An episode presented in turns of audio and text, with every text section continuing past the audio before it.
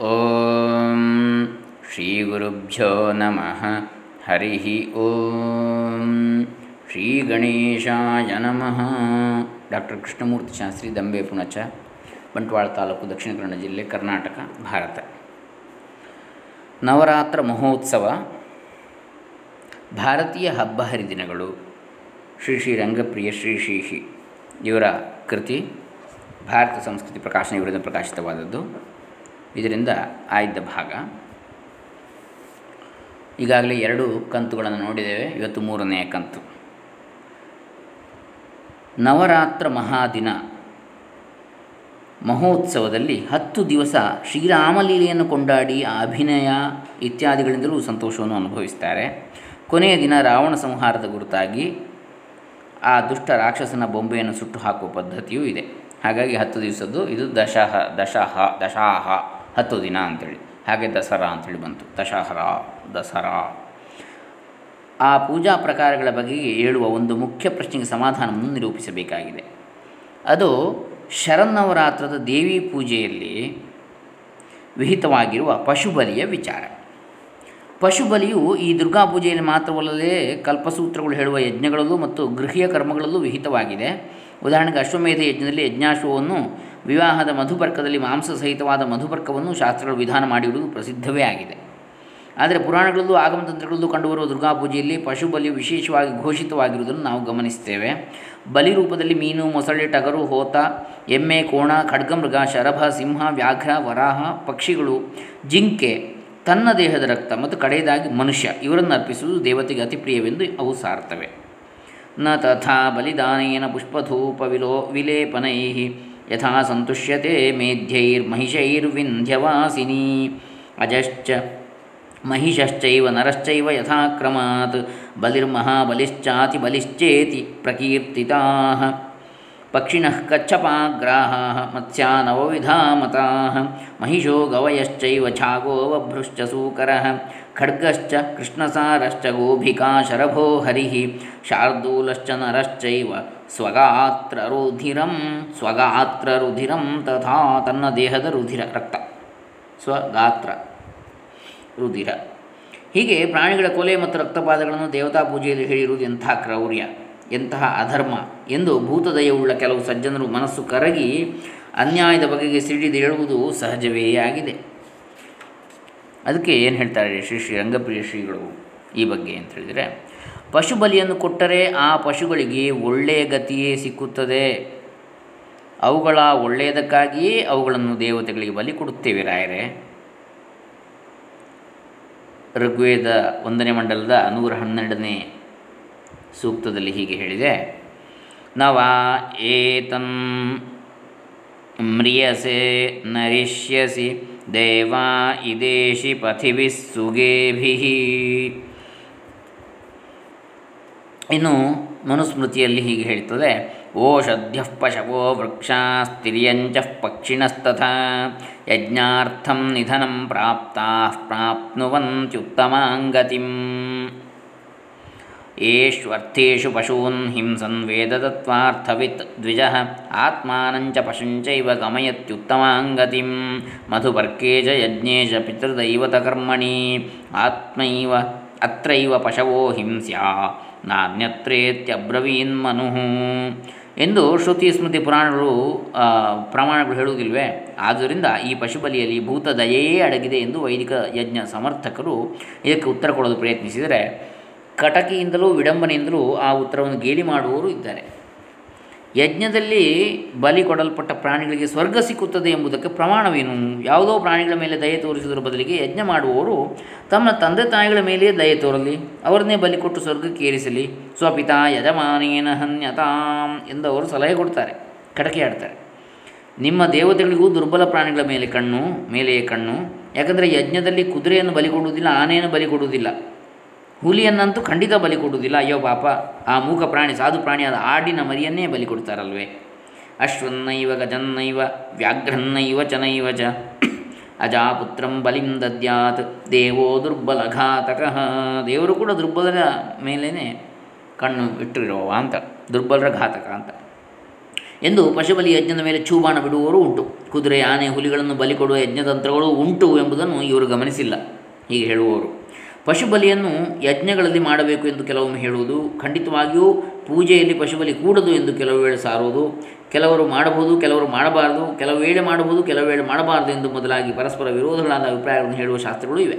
ಅವು ಮನಸ್ಸಿನಲ್ಲಿ ಗೊಂದಲವನ್ನು ಹೆಚ್ಚು ಮಾಡುತ್ತವೆ. ಉದಾಹರಣೆಗೆ ಉಪರಿಚರ ವಸು ಮಹಾರಾಜನು ಅಶ್ವಮೇಧ ಯಜ್ಞ ಮಾಡಿದ, ಅದರಲ್ಲಿ ಪಶುವಧೆಯೇ ಇರಲಿಲ್ಲ, ಏಕೆಂದರೆ ಆ ರಾಜನು ಅಹಿಂಸಾ, ಪ್ರಿಯ, ಶುಚಿ, ಉದಾರಿ, ನಿರ್ಲಿಪ್ತ.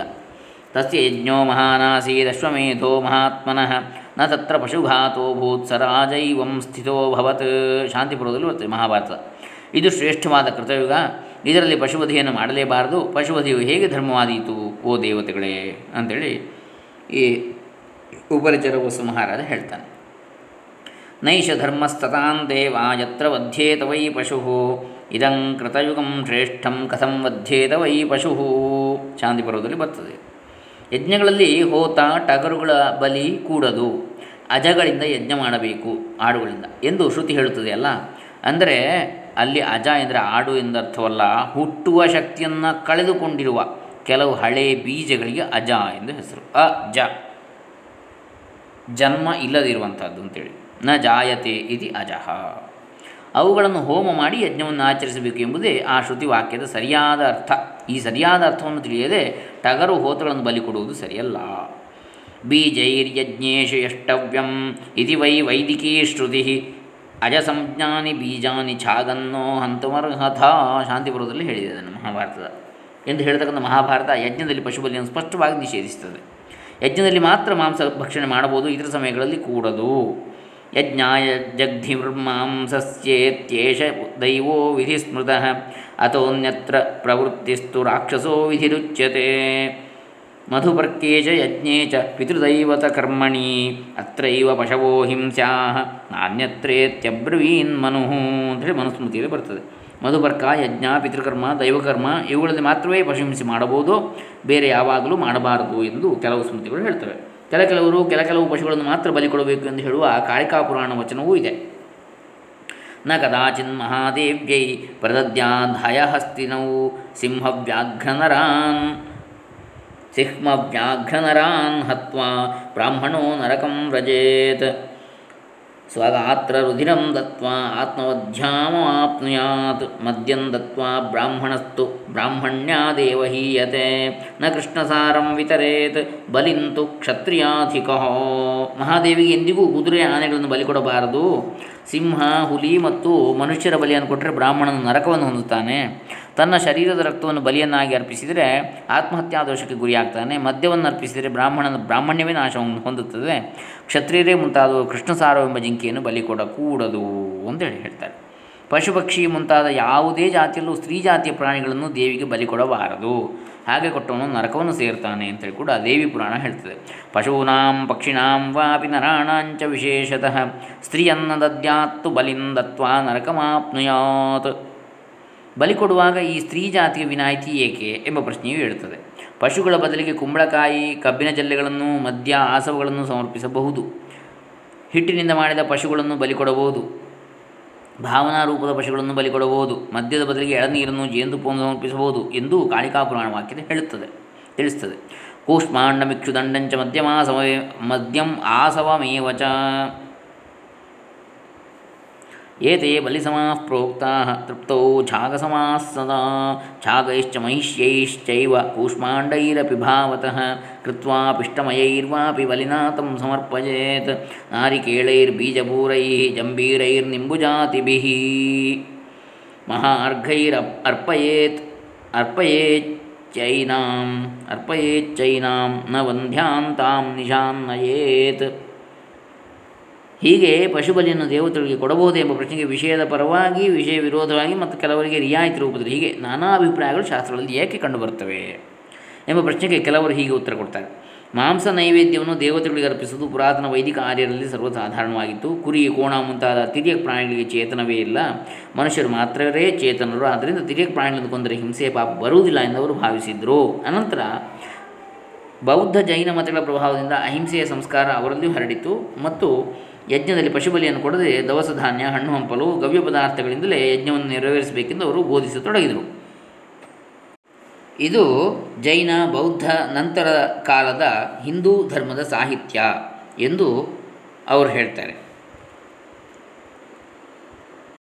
ಈ ಸಮಾಧಾನವು ಸರಿಯಲ್ಲ. ಯಾಕೆಂದರೆ ಪಶು ಪ್ರಾಣಿಗಳು ಮತ್ತು ಸಸ್ಯಗಳು ಕೂಡ ಚೇತನಗಳೆಂಬ ತಿಳುವಳಿಕೆ ವೈದಿಕ ಮಹರ್ಷಿಗಳಿಗೆ ಇತ್ತು. ಎಂಬುದಕ್ಕೆ ವೇದಗಳಲ್ಲಿಯೇ ಆಧಾರವಿದೆ.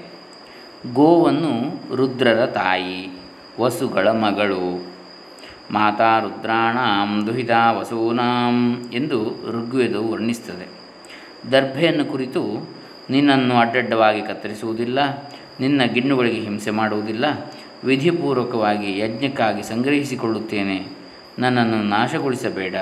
ಮಾತ್ವಾನ್ಮಕ್ ಮಾತ್ವಾನ್ಮಂಗ್ ಪರ್ವತೇನಾಧ್ಯಾಸಮಾಚ್ಛೇತ್ತಾತೆ ಮಾರಿಷಂ ದೇವಬರ್ಹಿ ಎಂದು ಯಜುರ್ವೇದವು ಪ್ರಾರ್ಥಿಸುತ್ತದೆ. ಸ್ಮೃತಿಗಳಲ್ಲಿ ದರ್ಭ ಸಂಗ್ರಹಣೆ, ತುಳಸಿ ಪತ್ರ ಸಂಗ್ರಹಣೆ ಮಾಡುವಾಗ ಅವುಗಳಿಗೆ ನಮಸ್ಕರಿಸಿ ಅವುಗಳ ಅನುಮತಿ ಪಡೆದು ಯಜ್ಞ ಯಜ್ಞ ಪೂಜಾರ್ಥವಾಗಿ ಎಷ್ಟು ಬೇಕೋ ಅಷ್ಟನ್ನು ಮಾತ್ರವೇ ಸಂಗ್ರಹಿಸಿಕೊಳ್ಳಬೇಕೆಂಬ ವಿಧಾನವಿದೆ. ಆದ್ದರಿಂದ ತಿರಿಯ ಪ್ರಾಣಿಗಳಿಗೆ ಚೇತನವೇ ಇಲ್ಲವೆಂಬುದು ವೈದಿಕ ಆರ್ಯರ ಭಾವನೆಯಾಗಿತ್ತು ಎಂಬ ವಾದವು ಸರಿಯಲ್ಲ. ಅಹಿಂಸೆಯ ಪಾಠವನ್ನು ಅವರು ಅನಂತ ಕಾಲದ ಜೈನ ಬೌದ್ಧರಿಂದ ಕಲಿಯುವ ಪ್ರಮೇಯವಿರಲಿಲ್ಲ. ಯಾವ ಪ್ರಾಣಿಯನ್ನು ಹಿಂಸೆ ಮಾಡಬಾರದು. ನ ಚ ಹಿಂಸ್ಯಾತ್ ಸರ್ವಭೂತಾನಿ ಎಂದು ವೇದಗಳೇ ಸಾರ್ತವೆ ಈ ಅಭಿಪ್ರಾಯವೇ ಅನಂತರ ಕಾಲದಲ್ಲಿ ಬಂದ ಜೈನ ಬೌದ್ಧ ಮತಗಳಲ್ಲಿ ಒತ್ತಿ ಹೇಳಲ್ಪಟ್ಟಿದೆ. ಜೈನರು ಅಹಿಂಸಾಶೂರರು ಅದರ ಬಗೆಗೆ ಅತಿವಾದವನ್ನು ಮಾಡುತ್ತಾರೆ. ಬೌದ್ಧರು ಪಶುಬಲಿ ಯಜ್ಞಗಳನ್ನು ಖಂಡಿಸಿ ಅಹಿಂಸೆಯ ಬಗೆಗೆ ವೀರ ಪ್ರತಿಜ್ಞೆಗಳನ್ನು ಮಾಡಿದರೂ ವ್ಯವಹಾರದಲ್ಲಿ ಮಾಂಸಭಕ್ಷಕರಾಗಿದ್ದಾರೆ ನಾವು ಪ್ರಾಣಿಗಳನ್ನು ಕೊಲ್ಲುವುದಿಲ್ಲ, ಇತರರು ಕೊಂದ ಪ್ರಾಣಿಗಳ ಮಾಂಸವನ್ನು ತಿನ್ನುತ್ತೇವೆ. ಇದರಲ್ಲಿ ಪಾಪವಿಲ್ಲ ಎಂದು ವಾದಿಸ್ತಾರೆ ಮಾಂಸ ಭಕ್ಷಣೆ ಮಾಡುವವರು ನೇರವಾಗಿ ಇಲ್ಲದಿದ್ದರೂ, ಪರಂಪರೆಯಿಂದಲಾದರೂ ಪ್ರಾಣಿ ಹಿಂಸೆಗೆ ಕಾರಣರಾಗುತ್ತಾರೆ ಎಂಬ ಸಾಮಾನ್ಯ ಸತ್ಯವನ್ನು ಅವರು ಮರೆತಿರ್ತಾರೆ ಹಿಂಸೆ, ಅಹಿಂಸೆಗಳ ವಿಷಯದಲ್ಲಿ ವಿವೇಕದಿಂದ ವಿಚಾರ ಮಾಡಿ ಪ್ರಯೋಗಕ್ಕೆ ಸಾಧ್ಯವಾದ ವಿಚಾರಣೆಯನ್ನು ವಿಚಾರ ಆಚರಣೆಯನ್ನು ಬೋಧಿಸಿರುವುದು ವೈದಿಕ ಸಂಸ್ಕೃತಿಯಲ್ಲಿ ಮಾತ್ರವೇ.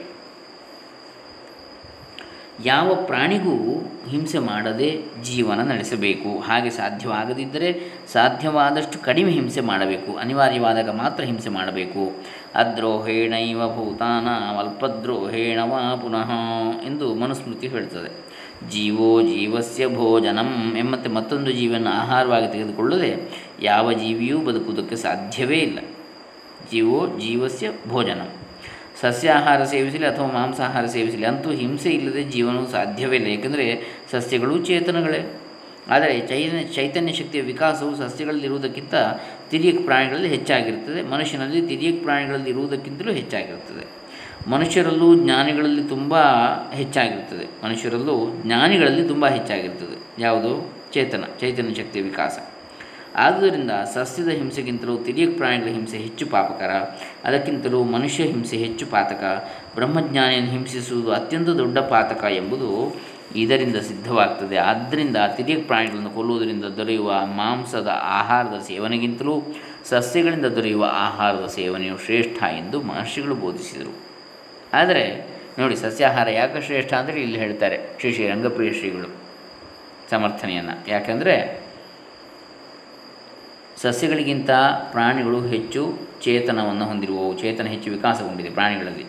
ಪ್ರಾಣಿಗಳಿಗಿಂತ ಮನುಷ್ಯರಲ್ಲಿ ಹೆಚ್ಚು ಚೇತನವು ವಿಕಾಸಗೊಂಡಿದೆ. ಮನುಷ್ಯರಲ್ಲಿಯೂ, ಸಾಮಾನ್ಯ ಮನುಷ್ಯರಿಗಿಂತ ಬ್ರಹ್ಮಜ್ಞಾನಿಗಳಲ್ಲಿ ಚೇತನವು ಹೆಚ್ಚು ವಿಕಾಸಗೊಂಡಿದೆ. ಹಾಗಾಗಿ ಶ್ರೇಷ್ಠತೆ ಆ ರೀತಿ ಬರ್ತದೆ ಹಾಗಾಗಿ ಮನುಷ್ಯರಾದವರು ಅತ್ಯಂತ ಕಡಿಮೆ ಚೇತನವು ವಿಕಾಸ, ಕಡಿಮೆ ವಿಕಾಸಗೊಂಡಿರುತ್ತೆ ಅತ್ಯಂತ ಕಡಿಮೆ ವಿಕಾಸ ಹೊಂದಿರತಕ್ಕಂಥ ಸಸ್ಯಗಳನ್ನು ಆಹಾರವಾಗಿ ಸೇವಿಸುವುದರಲ್ಲಿ ಕಡಿಮೆ ಹಿಂಸೆ ಇರ್ತದೆ ಅಂಥೇಳಿ ಹಾಗಾಗಿ ಸಸ್ಯಾಹಾರವೇ ಶ್ರೇಷ್ಠ ಅಂತೇಳಿ ಮಹರ್ಷಿಗಳು ಬೋಧಿಸಿದರು.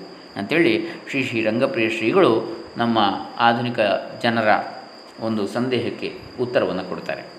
ಯಾಕೆ ಸಸ್ಯಾಹಾರ ಶ್ರೇಷ್ಠ ಎನ್ನುವಂಥದ್ದಕ್ಕೆ? ಆದರೆ ಸಸ್ಯಾಹಾರವನ್ನು ತಯಾರಿಸುವಾಗಲೂ ಪ್ರಾಣಿ ಹಿಂಸೆ ಆಗಿಯೇ ಆಗುತ್ತದೆ ಎಂಬುದನ್ನು ಋಷಿಗಳು ಅರಿತಿದ್ದರು ಇದರ ಪರಿಹಾರಕ್ಕಾಗಿ ಅವರು ಪಂಚಮಹಾಯಜ್ಞಗಳನ್ನು ವಿಧಿಸಿದರು. ದೇವತಾ ಪೂಜೆ ಮತ್ತು ಅತಿಥಿಗಳ ಸೇವೆಯು ಈ ಪಂಚಮಹಾಯಜ್ಞಗಳಲ್ಲಿ ಸೇರುತ್ತದೆ. ಒರಳು, ಒಲೆ, ಬೀಸುವ ಕಲ್ಲು, ಗುಡಿಸಿ, ಸಾರಿಸುವಿಕೆ, ನೀರಿನ ಸಂಗ್ರಹ ಎಂಬ ಐದು ಕಡೆಗಳಲ್ಲಿ ಅನಿವಾರ್ಯವಾದ ಹಿಂಸೆ ಆಗುತ್ತದೆ. ಇವುಗಳಿಗೆ ಪಂಚಸೂನಾ ಸ್ಥಾನಗಳು ಅಂತ ಹೆಸರು. ಈ ಸೂನಾ ದೋಷದ ನಿವೃತ್ತಿಗಾಗಿ ಬ್ರಹ್ಮಯಜ್ಞ ಪಿತೃಯಜ್ಞ, ದೇವಯಜ್ಞ, ಭೂತಯಜ್ಞ ಮತ್ತು ಮನುಷ್ಯಯಜ್ಞ ಅಥವಾ ಅತಿಥಿ ಪೂಜೆ ಎಂಬ ಪಂಚಮಹಾಯಜ್ಞಗಳು ಶಾಸ್ತ್ರಗಳಲ್ಲಿ ಗೃಹಸ್ಥರಿಗೆ ವಿಹಿತವಾಗಿವೆ. ಬ್ರಹ್ಮಯಜ್ಞ, ಪಿತೃಯಜ್ಞ, ದೇವಯಜ್ಞ, ಭೂತಯಜ್ಞ, ಮನುಷ್ಯಯಜ್ಞ ಅಂತ. ಹೀಗೆ ಯಜ್ಞ ರೂಪದಲ್ಲಿ ಆಹಾರವನ್ನು ತಯಾರಿಸಿ ವಿನಿಯೋಗಿಸಿದಾಗ ಅದರಲ್ಲಿ ಪಾಪವಿಲ್ಲ. ಯಜ್ಞಕ್ಕೆ ಉಪಯೋಗಪಡುವ ದ್ರವ್ಯಗಳಿಗೂ ದೇವತಾರ್ಪಿತವಾಗುವುದರಿಂದ ಸದ್ಗತಿ ಉಂಟು ಎಂದು ಶಾಸ್ತ್ರಗಳು ಹೇಳುತ್ತವೆ. ಯಜ್ಞಾರ್ಥಂ ಪಶವಸೃಷ್ಟಾ ಯಜ್ಞದಲ್ಲಿ ಉಪಯೋಗ ಪಡುವುದೇ ದ್ರವ್ಯಗಳ ಪರಮಭಾಗ್ಯ. ಮಾಂಸರೂಪವಾದ ಆಹಾರಕ್ಕಿಂತಲೂ ಸಸ್ಯಾಹಾರವು ಶ್ರೇಷ್ಠ ಎಂಬುದನ್ನು ಮೇಲೆ ನಿರೂಪಣೆ ಮಾಡಿದೆ. ಆದರೆ ಮಾಂಸಾಹಾರ ಮಾಡುವವರು ತಾವು ಸೇವಿಸುವ ಪದಾರ್ಥವನ್ನು ತಮ್ಮ ದೇವತೆಗಳಿಗೆ ಅರ್ಪಣೆ ಮಾಡುವುದರಲ್ಲಿ ಯಾವ ದೋಷವೂ ಇಲ್ಲ.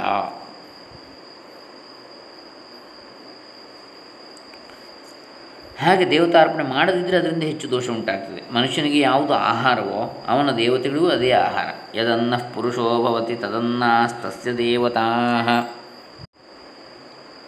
ಆ ದೇವತಾ ಪ್ರಸಾದವನ್ನು ಸೇವಿಸುವುದೇ ಅವನಿಗೆ ಶ್ರೇಯಸ್ಕರ. ಮಾಂಸ ಭಕ್ಷಣೆಯು ಮಹಾಪಾತಕವಲ್ಲ, ಆದರೆ ಅದನ್ನು ಬಿಡುವುದು ಅತ್ಯಂತ ಶ್ರೇಷ್ಠ ಎಂದು ಮನು ಉಪದೇಶಿಸ್ತಾನೆ. ನ ಮಾಂಸ ಭಕ್ಷಣೆ ದೋಷ, ನ ಮಧ್ಯೆ ನ ಚ ಮೈಥುನೆ ಪ್ರವೃತ್ತಿರೇಷ ಭೂತಾನಾಂ ನಿವೃತ್ತಿಸ್ತು ಮಹಾಫಲಂ. ನ ಮಾಂಸ ಭಕ್ಷಣೆ ದೋಷ, ನ ಮಧ್ಯೆ, ನ ಚ ಮೈಥುನೆ, ಪ್ರವೃತ್ತಿರೇಷ ಭೂತಾನ ಪ್ರವೃತ್ತಿ ನಿವೃತ್ತಿಸ್ತು ಮಹಾಫಲಂ. ವೈದಿಕ ಮಹರ್ಷಿಗಳಲ್ಲಿ ಎಲ್ಲರೂ ಮಾಂಸಭಕ್ಷಕರಾಗಿರಲಿಲ್ಲ ಸಸ್ಯಾಹಾರಿಗಳು ಅವರಲ್ಲಿ ಹೇರಳವಾಗಿದ್ದರು. ಮಾಂಸಭಕ್ಷಕರಲ್ಲೂ ಬ್ರಹ್ಮಚಾರಿಗಳು, ವಾನಪ್ರಸ್ಥರು, ಸನ್ಯಾಸಿಗಳು, ಮಾಂಸಾಹಾರ ಸೇವಿಸಬಾರದೆಂಬ ನಿಯಮ ಇತ್ತು. ಬ್ರಹ್ಮಚಾರಿಗಳು, ವಾನಪ್ರಸ್ಥರು, ಸನ್ಯಾಸಿಗಳು, ಗೃಹಸ್ಥರು ಮಾತ್ರ ಸೇವಿಸಬಹುದು ಅಂತ. ಮಾಂಸಾಹಾರವನ್ನು ಸೇವಿಸುವ ಜನರಿಗೂ ಇಂತಿಂತಹ ದಿನಗಳಲ್ಲಿ ಅದನ್ನು ಸೇವಿಸಬಾರದು. ಸೇವಿಸುವವರು ಯಜ್ಞ ರೂಪದಲ್ಲಿ ಸೇವಿಸಬೇಕು. ದೇವತಾ ಪೂಜೆ ದಾನಗಳನ್ನು ಮಾಡಿಯೇ ಸೇವಿಸಬೇಕು ಎಂಬ ಅನುಶಾಸನ ಇತ್ತು. ಒಟ್ಟಿನಲ್ಲಿ ಮಾಂಸಾಹಾರವನ್ನು ಸಂಪೂರ್ಣವಾಗಿ ತೊರೆಯುವ ಅಥವಾ ಅಂಶತಃ ತೊರೆಯುವ ಮತ್ತು ಪರಿಮಿತಿಗೊಳಿಸುವ ನೀತಿಯಲ್ಲಿಯೇ ವೈದಿಕ ಮಹರ್ಷಿಗಳಿಗೆ ತಾತ್ಪರ್ಯವಿತ್ತು ಎಂದು ಅವರ ಶಾಸ್ತ್ರಗಳನ್ನು ಪರಿಶೀಲಿಸಿದಾಗ ನಮಗೆ ತಿಳಿದು ಬರುತ್ತದೆ ಜ್ಞಾನಿಗಳಾದ ಮಹರ್ಷಿಗಳು ಆಚರಿಸಿದ ಅನೇಕ ಯಜ್ಞಗಳ ವರ್ಣನೆಗಳನ್ನು ನಾವು ಇತಿಹಾಸ ಪುರಾಣಗಳಲ್ಲಿ ನೋಡ್ತೇವೆ. ಅವುಗಳಲ್ಲಿ ಕೆಲವು ಪಶುಬಲಿ ರೂಪವಾಗಿಯೂ ಇವೆ. ಅಲ್ಲಿ ಪಶು ಹಿಂಸೆ ಆಗುತ್ತಿರಲಿಲ್ವೇ ಎಂಬ ಪ್ರಶ್ನೆ ಉಂಟಾಗುವ ಸಹಜವೇ.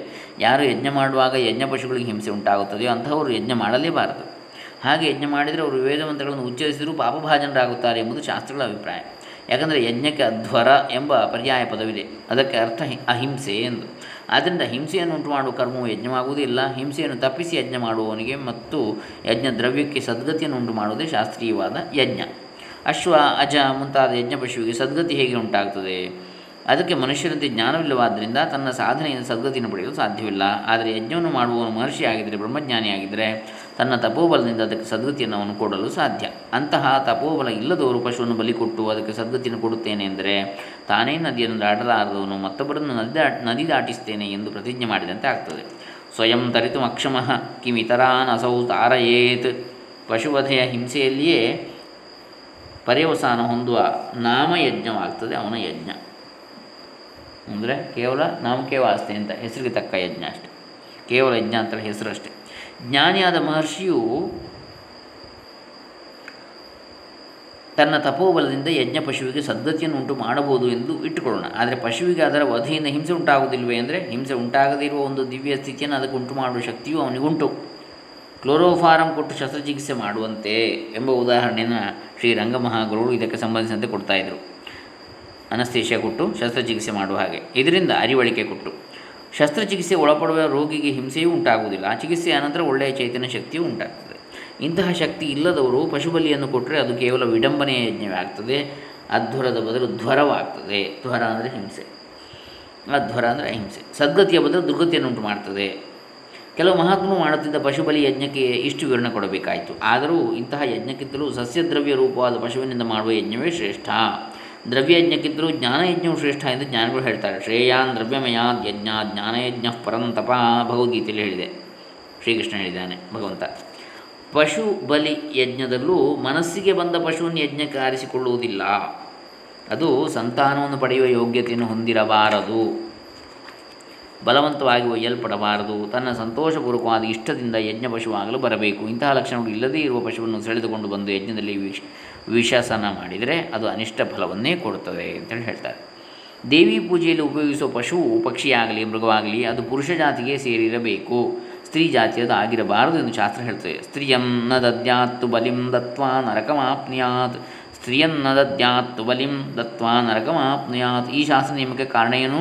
ದುರ್ಗಾದೇವಿಯು ಸ್ತ್ರೀ ದೇವತೆ ಆದ್ದರಿಂದ ಸ್ತ್ರೀ ಜಾತಿಯ ಪ್ರಾಣಿಯ ಬಲಿಯು ಆಕೆಗೆ ಅಪಚಾರವಾಗ್ತದೆ ಎಂಬ ಕಾರಣವನ್ನು ಇದಕ್ಕೆ ಕೆಲವರು ಮಂಡಿಸ್ತಾ ಇದ್ದಾರೆ. ಸರಿಯಲ್ಲ. ಯಾಕಂದರೆ ಪುರುಷ ದೇವತೆಗಳ ಬಲಿಯಲ್ಲಿ ಪುರುಷ ಜಾತಿಯ ಪಶುವನ್ನು ಬಲಿ ಕೊಡಬಾರದು, ಸ್ತ್ರೀ ಜಾತಿಯ ಪಶುವನ್ನು ಬಲಿ ಕೊಡಬೇಕು ಎಂಬ ಫಲಿತಾಂಶಕ್ಕೆ ಮೇಲ್ಕಂಡ ಕಾರಣವು ನಮ್ಮನ್ನು ಒಯ್ತದೆ ಯಾವ ಜಾತಿಯ ಪ್ರಾಣಿಯ ದೇಹವು ಯಾವ ದೇವತೆಗೆ ಭೋಗ್ಯವಾದ್ದು, ಯಾವ ದೇವತಾ ಪ್ರಸನ್ನತೆಗೆ ಬೇಕಾದ ಪ್ರಕೃತಿಯನ್ನು ಉಂಟು ಮಾಡುವುದು ಎಂಬ ವಿವೇಕವನ್ನು ಶಾಸ್ತ್ರ ನಿಯಮ ಅವಲಂಬಿಸಿದೆ. ಮತ್ತೊಂದು ಮುಖ್ಯ ವಿಷಯವನ್ನು ಗಮನಿಸಬೇಕು. ದುರ್ಗಾದೇವಿಯ ಪೂಜೆಯಲ್ಲಿ ಪಶುಬಲಿಯನ್ನು ಎಲ್ಲರೂ ಕೊಡಲೇಬೇಕೆಂಬ ನಿಯಮ ಇಲ್ಲ. ರಾಜಸ ತಾಮಸ ಪೂಜೆಗಳಲ್ಲಿ ಮಾತ್ರವೇ ಪಶುಬಲಿ ಇರುತ್ತದೆ ಸಾತ್ವಿಕ ಪೂಜೆಯಲ್ಲಿ ಸಸ್ಯ ದ್ರವ್ಯಗಳಿಂದಲೇ ಆರಾಧನೆ ಸಂಪನ್ನವಾಗ್ತದೆ. ಆ ಸಾತ್ವಿಕ ಪೂಜೆಯೇ ಶ್ರೇಷ್ಠವಾದದ್ದು. ಸಾತ್ವಿಕೈ ಜಪಯಜ್ಞಾದ್ಯೈ ನೈವೇದ್ಯೈಶ್ಚ ನಿರಾಮಿಷೈ ಮಾಹಾತ್ಮ್ಯಂ ಭಗವತ್ಯಾಶ್ಚ ಪುರಾಣ ಕೀರ್ತಿತಂ. ಜಪಃ ಪ್ರೋಕ್ತಃ ಪಠೇದ್ದೇವಿ ಮನಃ ಪ್ರಿಯೇ ರಾಜಸ್ಯ ಬಲಿದಾನೇನ ನೈವೇದ್ಯೈ ಸಾಮಿಷೈಸ್ತಥಾ ಸುರಾಮಾಂಸಾದ್ಯುಪಾಹಾರೈಃ ಜಪಯಜ್ಞೈರ್ವಿನಾ ತುಜಾ ವಿನಾ ಮಂತ್ರೈಸ್ತಾಮಸೀ ಸ್ಯಾತ್ ಕಿರಾತಾನಾಂಚ ಸಮ್ಮತಾಃ ಸ್ಕಾಂದ ಭವಿಷ್ಯ ಪುರಾಣಗಳ ವಾಕ್ಯಗಳಿವು ಸಾತ್ವಿಕ ಪೂಜೆಯಲ್ಲಿ ಜಪಯಜ್ಞ ಮುಂತಾದವುಗಳೇ ಇರ್ತವೆ ಮಾಂಸವಿಲ್ಲದ ದ್ರವ್ಯಗಳಿಂದಲೇ ನೈವೇದ್ಯ ಸಮರ್ಪಣೆ. ಜಪ ಎಂದರೆ ಪುರಾಣಗಳಲ್ಲಿ ಹೇಳಲ್ಪಟ್ಟಿರುವ ದೇವಿ ಮಹಾತ್ಮೆಯನ್ನು ಭಕ್ತಿಯಿಂದ ತನ್ಮಯತೆಯನ್ನು ಪಾರಾಯಣ ಮಾಡುವುದು. ರಾಜಸ ಪೂಜೆಯಲ್ಲಿ ಪಶುಬಲಿ ಇರ್ತದೆ. ಮಾಂಸಯುಕ್ತವಾದ ನೈವೇದ್ಯ ಸಮರ್ಪಣೆ ಮಾಡ್ತಾರೆ. ತಾಮಸ ಪೂಜೆಯಲ್ಲಾದರೂ ಮದ್ಯ, ಮಾಂಸಾದಿ ನೈವೇದ್ಯಗಳು ಇರ್ತವೆ. ಜಪಯಜ್ಞಗಳು ಇರುವುದಿಲ್ಲ. ಆದರೆ ಒಂದು ತಾತ್ವಿಕವಾದ ಅರ್ಥದಲ್ಲಿ ಎಲ್ಲ ಸಾತ್ವಿಕ ದೇವತಾ ಪೂಜೆಯಲ್ಲಿಯೂ ಪಶುಬಲಿ ಇದ್ದೇ ಇರ್ತದೆ. ನಮ್ಮ ಅಂತಃಕರಣದಲ್ಲಿ ಕಾಮ ಕ್ರೋಧ ಮುಂತಾದ ಪಶುಗಳು ಪುಷ್ಟವಾಗಿ ಬೆಳೆದು ವಿಹರಿಸ್ತವೆ ಅವುಗಳನ್ನು ಬಲಿಕೊಟ್ಟು ದೇವತೆಯನ್ನು ಸಂತೋಷಪಡಿಸುವವರು ಆತ್ಮಗುಣ ಸಂಪನ್ನರಾದ ಮಹಾತ್ಮರೇ ಆಗ್ತಾರೆ. ತಾತ್ಪರ್ಯವೇನೆಂದರೆ ಪಶುಬಲಿ ಇಲ್ಲದ ಸಾತ್ವಿಕ ವಿಧಾನದಿಂದಲೇ ದೇವಿಯ ಪೂಜೆಯನ್ನು ಮಾಡುವುದು ಉತ್ತಮ. ಆದರೆ ಮಾಂಸಾಹಾರಗಳು ಯೋಗ್ಯವಾದ ಲಕ್ಷಣಗಳಿಂದ ಕೂಡ ಪಶುವನ್ನು ಶ್ರದ್ಧಾಭಕ್ತಿಗಳಿಂದ ವಿಧಿಪೂರ್ವಕವಾಗಿ ದೇವತೆಗೆ ಸಮರ್ಪಿಸಿದರೆ ಅದು ಪಾತಕವಾಗುವುದಿಲ್ಲ. ಕಾಮಕ್ರೋಧಾದಿ ಪಶುಗಳ ಬಲಿಯನ್ನು ಮಾತ್ರ ದೇವಿ ಪೂಜೆಯಲ್ಲಿ ಎಲ್ಲರೂ ಸಮರ್ಪಿಸಲೇಬೇಕು. ಇಲ್ಲದಿದ್ದರೆ ದೇವಿಗೆ ಸಂತೋಷವಿಲ್ಲ, ಕೇವಲ ಪಶುಗಳನ್ನೇ ಬಲಿ ಕೊಟ್ಟರೆ ಕಾಮಕ್ರೋಧಾದ ಪಶುಗಳ ಬಲಿಯೂ ಆಗಬೇಕಲ್ಲಿ. ಜಗನ್ಮಾತೆಗೆ ಪ್ರಸನ್ನತೆಯನ್ನು ಉಂಟು ಮಾಡುವ ಅಂತಹ ಯಜ್ಞ ವಿಧಾನವು ಅತ್ಯಂತ ಶ್ರೇಷ್ಠವಾದ್ದು. ಯಾಕಂದರೆ ಅದು ಜ್ಞಾನಯಜ್ಞಕ್ಕೆ ನಮ್ಮನ್ನು ಅಧಿಕಾರಿಗಳನ್ನಾಗಿ ಮಾಡ್ತದೆ. ಹೀಗೆ ನಾವು ಶ್ರೀರಂಗ ಮಹಾಗುರುಗಳ ಏನು ಅಪ್ಪಣೆ ಇದೆ, ಅದನ್ನು ಶ್ರೀರಂಗಪ್ರಿಯ ಶ್ರೀ ಶ್ರೀಗಳು ಏನು ಹೇಳ್ತಾ ಇದ್ದಾರೆ, ಅದನ್ನು ನಾವು ನೋಡ್ತಾ ಇದ್ದೇವೆ. ರಾಜಸವಾದ ಪೂಜಾ ವಿಧಾನದಲ್ಲಿ ದೇವಿಯ ಪೂಜೆಗೆ ಪಶುಬಲಿಯನ್ನು ಹೇಳಿರುವುದು ನಿಜ. ಇಲ್ಲಿ ದೇವಿಯು ಮಡ್ಡಿ ಮಾಂಸವನ್ನು ತಿನ್ನುತ್ತಾಳೆಯೋ ಎಂದು ಚೋದ್ಯವನ್ನು ಮಾಡಬಾರದು. ದೇವಿಯು ಮಡ್ಡಿ ಮಾಂಸಗಳನ್ನು ತಿನ್ನುವುದಿಲ್ಲ, ಲಡ್ಡು ಜಿಲೇಬಿಗಳನ್ನು ಭಕ್ಷಿಸುವುದಿಲ್ಲ. ಆಕೆಯು ನಿತ್ಯಾನಂದ ಪರಿಪೂರ್ಣಳಾಗಿ ಇಷ್ಟಾರ್ಥಗಳನ್ನು ಅನುಗ್ರಹಿಸುವಳು. ಭಕ್ತರು ಸಾತ್ವಿಕ, ರಾಜಸ, ತಾಮಸ ಪ್ರಕೃತಿಗಳಿಗೆ ಅನುಗುಣವಾಗಿ ಆಕೆ ಆರಾಧನೆಯನ್ನು ಮಾಡ್ತಾರೆ. ಯಾವ ಬಗೆಯ ಆರಾಧನೆಗೆ ಯಾವ ಬಗೆಯ ದ್ರವ್ಯಗಳ ನೈವೇದ್ಯ ಮತ್ತು ಪ್ರಸಾದ ಸ್ವೀಕರಣೆ ಉಚಿತವಾಗಿದೆ ಮತ್ತು ಇಷ್ಟಾರ್ಥ ಸಿದ್ಧಿಗೆ ಅನುಕೂಲವಾಗಿದೆ ಎಂಬುದನ್ನು ಅನುಸರಿಸಿ ಮೇಲ್ಕಂಡ ಬಲಿ ವಿಧಾನವು ಹೇಳಲ್ಪಟ್ಟಿದೆ ಎಂಬುದನ್ನು ವಿವೇಕದಿಂದ ಗಮನಿಸಬೇಕು. ಎಲ್ಲ ಭಕ್ತರು ಸಾತ್ವಿಕ ಪೂಜೆಯನ್ನೇ ಮಾಡಬೇಕು ಎಂದು ಅನುಶಾಸನ ಮಾಡಲು ನಮಗೇನು ಅಧಿಕಾರ ಈ ಪಶುಬಲಿ ಜಿಜ್ಞಾಸಾ ರೂಪವಾದ ವಿವರಣೆಯು ಪ್ರಕೃತ ವಿಷಯದಿಂದ ಸ್ವಲ್ಪ ದೂರವಾಗಿ ವಿಸ್ತಾರವಾಗಿದ್ದರೂ ಇಂತಹ ಇತರ ವೈದಿಕ ಮತ್ತು ತಾಂತ್ರಿಕ ಪೂಜಾ ವಿಜ್ಞಾನದಲ್ಲೂ ಅದು ಉಪಯೋಗ ಪಡುವುದರಿಂದ ಅದನ್ನು ಅವಶ್ಯವೆಂದು ಭಾವಿಸಿ ಇಲ್ಲಿ ಮಂಡಿಸಿದ್ದೇವೆ ಅಂತ ಹೇಳ್ತಾರೆ. ಶ್ರೀ ಶ್ರೀ ರಂಗಪ್ರಿಯ ಶ್ರೀಗಳು. ಈ ಮಹೋತ್ಸವಗಳಿಗೆ ಸೇರಿದಂತೆ ಆಚರಿಸಲ್ಪಡುವ ವೃಕ್ಷ ಪೂಜೆಯು ಟೀಕಾಟೋಕೆಗಳಿಗೆ ಆಸ್ಪದವಾಗಿರುವ ಒಂದು ಮುಖ್ಯ ವಿಷಯ. ಆದ್ದರಿಂದ ಅದನ್ನು ಇಲ್ಲಿ ವಿವೇಚನೆ ಮಾಡ್ತೇವೆ. ಅದರ ಬಗ್ಗೆ ವೃಕ್ಷ ಪೂಜೆಯ ಬಗ್ಗೆ ನಾವು ನಾಳೆ ದಿವಸ ನೋಡೋಣ. ಅದರಲ್ಲಿ ಪ್ರಶ್ನೆ, ಉತ್ತರ ರೂಪವಾದಂತಹ ಒಂದು ವಿಚಾರ ಮಂಡನೆ ಇದೆ. ವೃಕ್ಷ ಪೂಜೆಯ ಬಗ್ಗೆ. ಅದಕ್ಕೆ ಬೇರೆ ಬೇರೆ ಆಧಾರಗಳನ್ನು ಕೂಡ ಕೊಡ್ತಾರೆ. ಶಾಸ್ತ್ರಾಧಾರ ಪುರಾಣ ಆಧಾರಗಳನ್ನು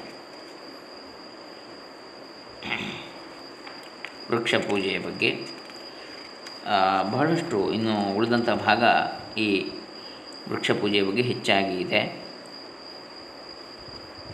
ಆನಂತರ ಇನ್ನು ಕೆಲವು ಪ್ರಶ್ನೆಗಳು ಮತ್ತು ಉತ್ತರಗಳನ್ನು ನಾವು ನೋಡ್ಬೋದು ಇನ್ನು ನಾವು ನಾಳೆ ದಿವಸ ನೋಡೋಣ. ಇವತ್ತಿಗೆ ಮೂರನೆಯ ಭಾಗವನ್ನು ಮುಕ್ತಾಯ ಮಾಡೋಣ. ನವರಾತ್ರ ಮಹೋತ್ಸವ ಈ ಒಂದು ಪ್ರಬಂಧದ ಮೂರನೇ ಭಾಗ.